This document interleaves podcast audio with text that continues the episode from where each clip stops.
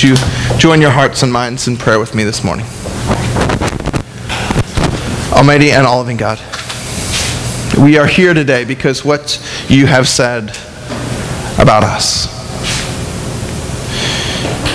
When we didn't know what to make of who we were, when we were no people, you called us son and daughter.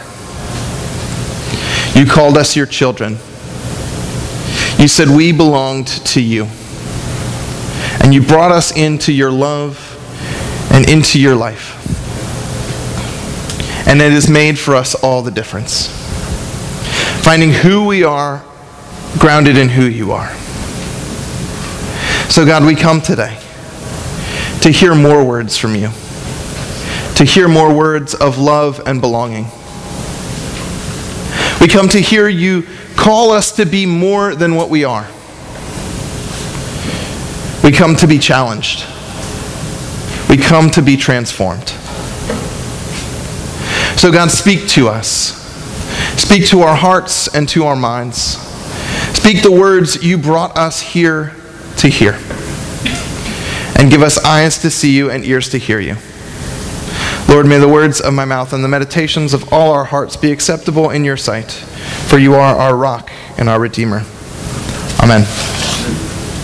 So, throughout uh, the last few weeks, throughout the season of Lent, we've been having our, um, well, part of this sermon series has been about the truth and the meaning behind the cross. And so, uh, our students have been giving w- weekly readings um, that get to some of the history, some of the science behind uh, what happened on the cross at Golgotha. So, Sydney is going to come up and do this week's reading. You know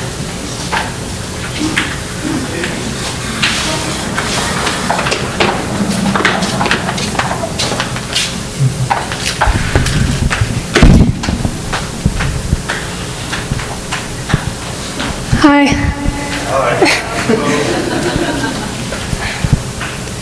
okay. How someone dies of crucifixion. I know it's really sad, but I have to read it this week. Much has been written about crucifixions. Today I will give you a short summary of how someone dies after being crucified. The weight of the body pulling down on the diaphragm complicates breathing. The victim could support his weight by pushing up from the legs while simultaneously pulling up from the wrists. As the leg muscles would tire, he would have to allow his body to hang limp while struggling to breathe. This process continued until the leg muscles gave out, forcing the condemned to hang and suffocate. In some circumstances, because the process could take up to three days, an executioner needed to end the crucifixion. To do so, the soldiers would break the victim's legs by smashing the femur bones with a large, heavy mallet. This prevented the person from being able to push up from the feet to reposition the diaphragm for breathing, thus forcing them to suffocate. It is recorded in the Gospels that Jesus' legs were unbroken. He died a different death than all who were crucified next to him.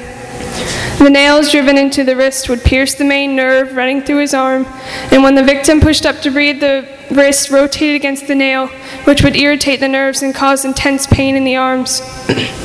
the direct exposure of the nerve to the thick slab of metal produced a constant recur- reoccurring pain that had, to and that had to be endured every time the crucified person pulled up to breathe. When a victim is hung on the cross, the knees are bent at a 45 degree angle. This forces a person to sustain the weight of the body with the thigh muscles. It is painful to bend the knees and support one's weight with the thighs alone for even five minutes. Think of doing wall sits. Doing this for hours, even days, is, unimaginable. But the victim has to do it. Until the legs are fractured or become too fatigued from days of holding one's body weight, they will resist the cramping and the resulting muscle spasms to breathe. The crucifixion crosswood was not smooth and treated. Each time the victim tried to breathe by lifting himself up on those nails, the back was dragged over the splintery wood. Some victims had already been flogged like Jesus with the nine tailed whip, so the back was already raw and exposed. Every time the condemned shifted weight from the feet to the arms and back to the feet, his raw back rubbed against the splintered wood. Jesus' initial beating alone was enough to induce the onset of hypovolemic shock. This occurs when a person loses 20% or more of the body's blood supply. The blood loss depletes the body of oxygen and prevents the heart from pumping more blood, which results in even less blood reaching the cells. The symptoms of hypovolemic shock include nausea, profuse sweating, dizziness, confusion, and a loss of consciousness. Since the body doesn't get enough oxygen while hanging on the cross, the natural physiological response is to hyperventilate. Not being able to do so, however, the heart pumps harder, trying to overcompensate for the lack of oxygen. The heart then goes into cardiac arrest, which can even cause it to rupture inside the chest cavity. Sometimes symptoms of hyperventilation include fever and anxiety. Fever produces aches in the muscles. Since the muscles are already cramping and in spasm, this adds more complication to the severity of the pain. From a scientific look at Jesus' death, it is believed he died because his heart gave out first. Maybe that cardiac stress that causes the heart to rupture. Specific details reported about Jesus' execution confirm blood and water spilled from a spear wound in his side. John 19:34 reports of Jesus' death that blood and water poured from his side when he was wounded. This is an unusual detail that is atypical of death by any means, including a crucifixion.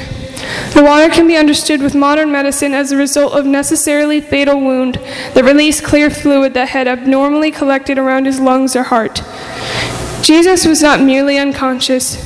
Jesus really died. He died for you, and he died for me.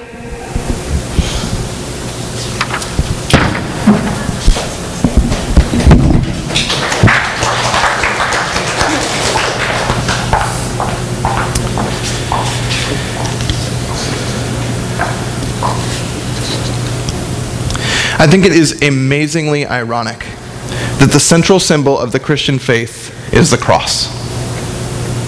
People who lived during Jesus' time would never have celebrated the cross, would never have thought that the cross could become a symbol of worship. The cross was a tool of Roman imperial capital punishment. It was not just how they'd punish people they deemed threats, but it was how they would put on display the awesome power of Rome. Crucifixion was a very public way of killing someone, and a very gruesome way, as we heard just described. And as such, half the point of crucifixion was to show others, to show the public what happened when you crossed Rome. In the first Star Wars movie, the Empire captures Princess Leia, who is working for the rebellion. And they want her to talk, they want her to give up information on the rebellion. Where is their base? Who are their leaders? Etc. And they have this Death Star. And so, what do they do in order to gently persuade Leia to give up the information she has? They use this Death Star to blow up her home planet. Spoiler alert for a movie from the 1970s. It's a show of power, it's a show of might. It's what the kids call a flex. Give us the information we want, or we will do this to other planets. Do what we want, or we will hurt and kill more people. So it was with the Romans. They crucified in order to show how powerful they were in the face of insurrection. We crucify your leader in a public way so that you, member of the rebellion, will know that there are two choices give up your rebellion and go home, or face a similar fate. They wanted to show quite publicly that, to mix my references, resistance is futile. And here we are, 2,000 years later, and the cross is a symbol of power not for the empire, but for the powerless. How is it a symbol of power? Why is it a symbol of power? How the cross went from a symbol of death and defeat to something else entirely is precisely what we are here today to discuss. Last week we talked about different ways of talking about the meaning of the cross, different atonement motifs. Our focus last week was on how the cross was an altar and Jesus was a sacrifice. That's probably the most ubiquitous, the most well known atonement motif. On the cross, Jesus takes the punishment that was rightly coming our way. Jesus stands in our place. Jesus is our substitute. And through Jesus' death, we are shown mercy and grace. Now, some of you might rightly be wondering wait, is there another way of looking at the cross? Jesus as sacrifice or Jesus as substitute is so ubiquitous that other motifs usually don't get as much or any play. And so we might ask, why do we need others? Isn't that just what the cross means? But different motifs are meant to emphasize different aspects of the meaning of the cross. Only going with one can have some problematic effects. Because when we only focus on one way of thinking about what happens on the cross, we can easily go to extremes. For instance, if we only talk about Jesus as a sacrifice, we might get to the point where we become afraid of God. Crucifixion, as we just heard, was a painfully horrible death. Is that really what God needed? What God demanded? How angry was God with us that he required that much violence in order to love us again? Oftentimes, this ties into places in the Old Testament where God can be pretty terrifying. And so we can get to this place where Jesus saves us from God rather than Jesus saves us from sin. We aren't meant to be saved from God. We are meant to be healed and loved, and we are meant to love God through knowing and being known by God. Now, this is not the general meaning of Jesus' sacrifice, but what can happen when we take it to the extremes through only looking at that one motif. So, this morning, I want us to look at another motif something that can give a new layer and level of meaning to the cross. And that motif has everything to do with the symbol of punishment and death becoming a symbol of power and victory. This motif starts with the stark reality of our world. And that is that we are alive in a world oriented towards death. My oldest son, Patrick, is five years old. And while he is quite precocious, he is already aware of death. One night he asked me if I would die before he would. And we talked about it.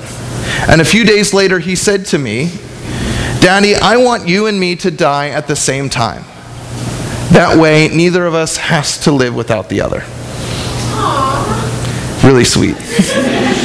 I told him that I didn't want that that I wanted him to live a lot longer than me so that if he had kids, he could see them grow up and maybe have, his kids could have kids of their own and he could enjoy a full life. Then he asked if he would be sad when I died. And I tried to tell him yes, he would, but that he'd be older and he'd be a little more emotionally able to handle it. And then he got very quiet and he looked away from me. And when I asked if he was okay, he started to cry how quickly do we realize that not only is death a thing, a fact of our existence, but something that brings us deep sadness and grief, and something to be avoided, and something to be feared. Which is why capital punishment becomes the greatest punishment we can dole out. In every place, we reserve the death penalty for the absolute worst crimes. Because what can we do to someone that's worse than killing them? And when you have the death penalty and want to ratchet it up further, what do you do? Well, you potentially do two things make the death gruesome and make it public. Roman crucifixion is based on the premise that death is the worst thing we can do, and a public gruesome death is the worst way to die. In 1 Corinthians, Paul describes death as an enemy. It's certainly an enemy for us, and Paul calls it an enemy for God to defeat. And this is not purely a Christian belief. There are multiple examples in popular culture about death being an enemy. Here's one in Harry Potter. The motivating, uh, what motivates Voldemort more than anything else is a desire for immortality. He doesn't want to die. He does everything possible, commits terrible atrocities in order to ensure that he can never die. There's a popular TV show called Game of Thrones. And there's a quote in that television show between two characters Death is the enemy, one says, the first enemy and the last. But we all die, the other says, to which the first replies, The enemy always wins, and we still need to fight him. Death as an enemy is not purely a Christian belief, it is a universal human belief. No matter who we are, no matter where we are, death is seen as an enemy, to be avoided, to be resisted, to be fought. And as such, we see that people who die are people who lost. What does this do for us? What does this mean for us? It means deep down we are death averse.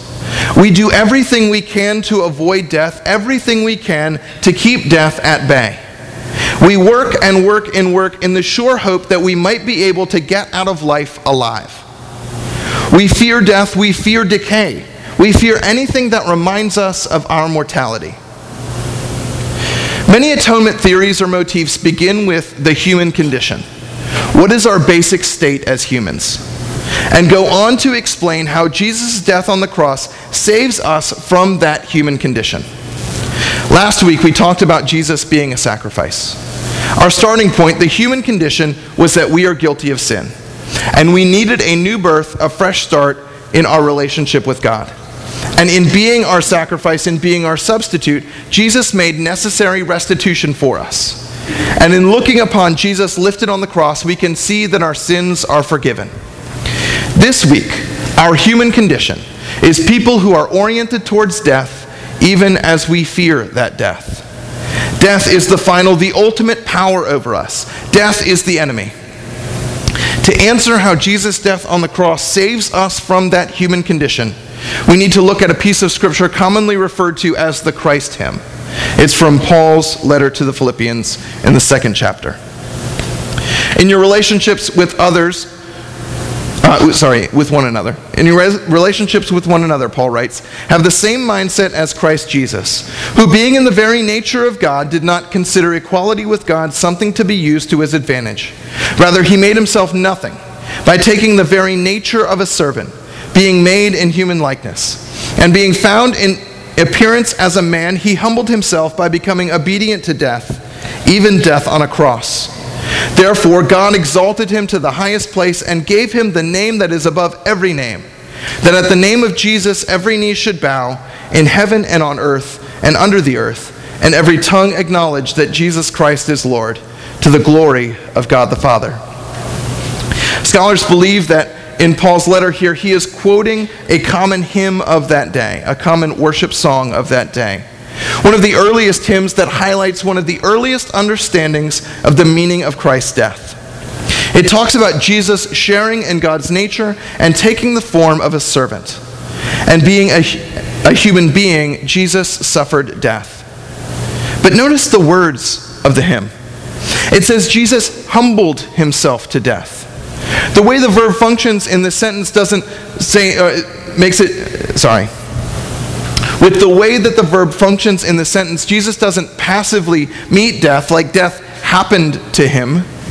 Instead, it's almost as if Jesus chose death. Jesus welcomed death. Jesus took death. When the Romans put Jesus on a cross, believing it was going to end his movement, they were actually playing into Jesus' hands. It's what he wanted, which is so bizarre for us. Death is defeat. Death is losing. Death is the end. And Jesus welcomed it. Jesus humbled himself to death. He could have prevented it, but he didn't. For us who spend our time, our energy, our money trying to keep death away as long as possible, this is downright unintelligible. Someone who had the power to prevent death didn't. It simply doesn't compute. But what happens when Jesus humbles himself by becoming obedient to death is the key. What happens next is the way that God saves and redeems and atones for this particular human condition. Therefore, God exalted him to the highest place and gave him the name that is above every name, that at the name of Jesus every knee should bow in heaven and on earth and under the earth, and every tongue acknowledge that Jesus Christ is Lord, to the glory of God the Father. God raises Jesus Christ from the dead and in doing so, Jesus defeats death. God in Jesus Christ reveals he has power over death. God in Jesus Christ humbles himself to be, to be obedient to death because death isn't the ultimate enemy, not for our God. Because death isn't to be feared above all else. Because our God is the living God. Our God has the power of life. Our God has power over death. Our God in Jesus Christ was obedient to death because with God, death doesn't mean defeat. Death doesn't mean it's over. Death doesn't get the last word. The last word is a word of life spoken by our God. But the hymn doesn't stop there. The hymn doesn't say, God just raised Jesus to new life. No, instead, God did so much more. God exalts Jesus to the highest place, the highest place, so that at his name every knee shall bow and every tongue confess. And this works on two levels. The first is the level of history. The Caesars crucified Jesus and other political threats to show their power so that at the name of Caesar every knee would bow. They wanted to show that Rome was the ultimate power in the world. And to say to every conquered people, bend the knee, toe the line, or face the unstoppable might of Rome. When God raised Jesus from the dead, God showed that the Romans had no power. The emperor had no power over God in Jesus Christ. And so, what we see happen after Jesus' resurrection is a group of people who, between Good Friday and Easter Sunday, cowered in a locked room out of fear, emerged from that room determined to spread the message of Jesus' resurrection to all the world. The threat from the Romans was still there. Crucifixion was still a thing that could happen to them, and in many cases it did happen to them. But they still went anyways. Because if God can raise Jesus Christ from the dead, what can Rome do to me that God can't undo? And Christians for centuries have faced persecution, have faced imprisonment, have faced public deaths in arenas, and still refused to bend the knee refused to say anyone other than Jesus Christ was Lord, because if God can raise Jesus Christ from the dead, what power does anyone or anything have over followers of Jesus Christ? None. None whatsoever. God in Jesus Christ is the highest power in the world.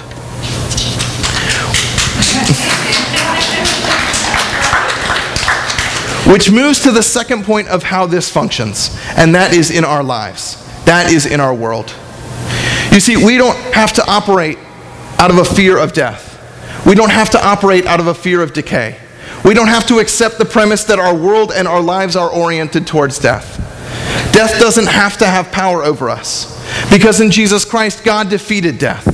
God showed God's power over death. God showed us that the key of the universe, the grain of the universe, runs in the direction of those who give of themselves out of love for others. Mother Teresa, Martin Luther King Jr., Dietrich Bonhoeffer. They all gave of their lives and gave their lives in the service of love and justice.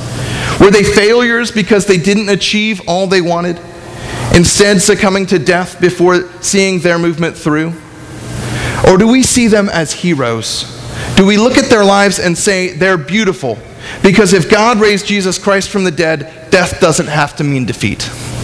Can we see the ways in which their lives moved with the grain of the universe? And the only way that makes sense is because in Jesus Christ, God defeated death, and God defeated sin, and God defeated evil. So we can oppose the things in this life, even if it costs our lives, if we didn't, uh, sorry. So we can oppose things in this life, and even if it costs our lives, we don't lose. Because God in Jesus Christ declares us winners. God in Jesus Christ declares victory. So we're getting closer to remembering and retelling and experiencing anew the story of the cross. Remembering Jesus being tried and convicted and beaten. Retelling the stories of abuse and abandonment. And experiencing anew the suffering and the pain and the loss. But the story doesn't end there.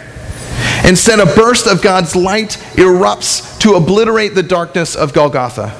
And God's light and God's life reveal a risen Christ, in whom death is defeated and sin and power, or has no power over us anymore. We are free. We are victors. What will you do with your freedom? How will you celebrate this victory? Let us pray. Almighty and all loving God. Oftentimes in this life, in this world, it feels like there are things that have power over us. Whether it is our fears and anxieties, whether it is sin, whether it is choices we have made. But you have come and you have defeated all of those things. In you we find freedom from that which hold us, holds us back. In you we find victory over the things that would seek to haunt us. Make that freedom and victory real in our lives, God. Pour out your Holy Spirit on us so powerfully that we would know that there is nothing that is holding us back from fully being the people you created us to be. Death has no power over us, God. Sin has no power over us, God. Fear and anxiety have no power over us, God, because you have defeated them all in Jesus Christ. Help us to celebrate your victory and celebrate it by being your people in the world, witnessing to a new way of life, witnessing to the only way of life. As we approach the cross, as we approach Holy Week and Good Friday, help us to walk with Jesus. Help us to see the lengths you went to reveal your victory. And on Easter Sunday, shine the light of your life in our hearts, in our worship, and on, in our world so clearly that we would give all that we are and all that we have to make this world more and more what you want it to be. All this we pray in Christ's name. Amen.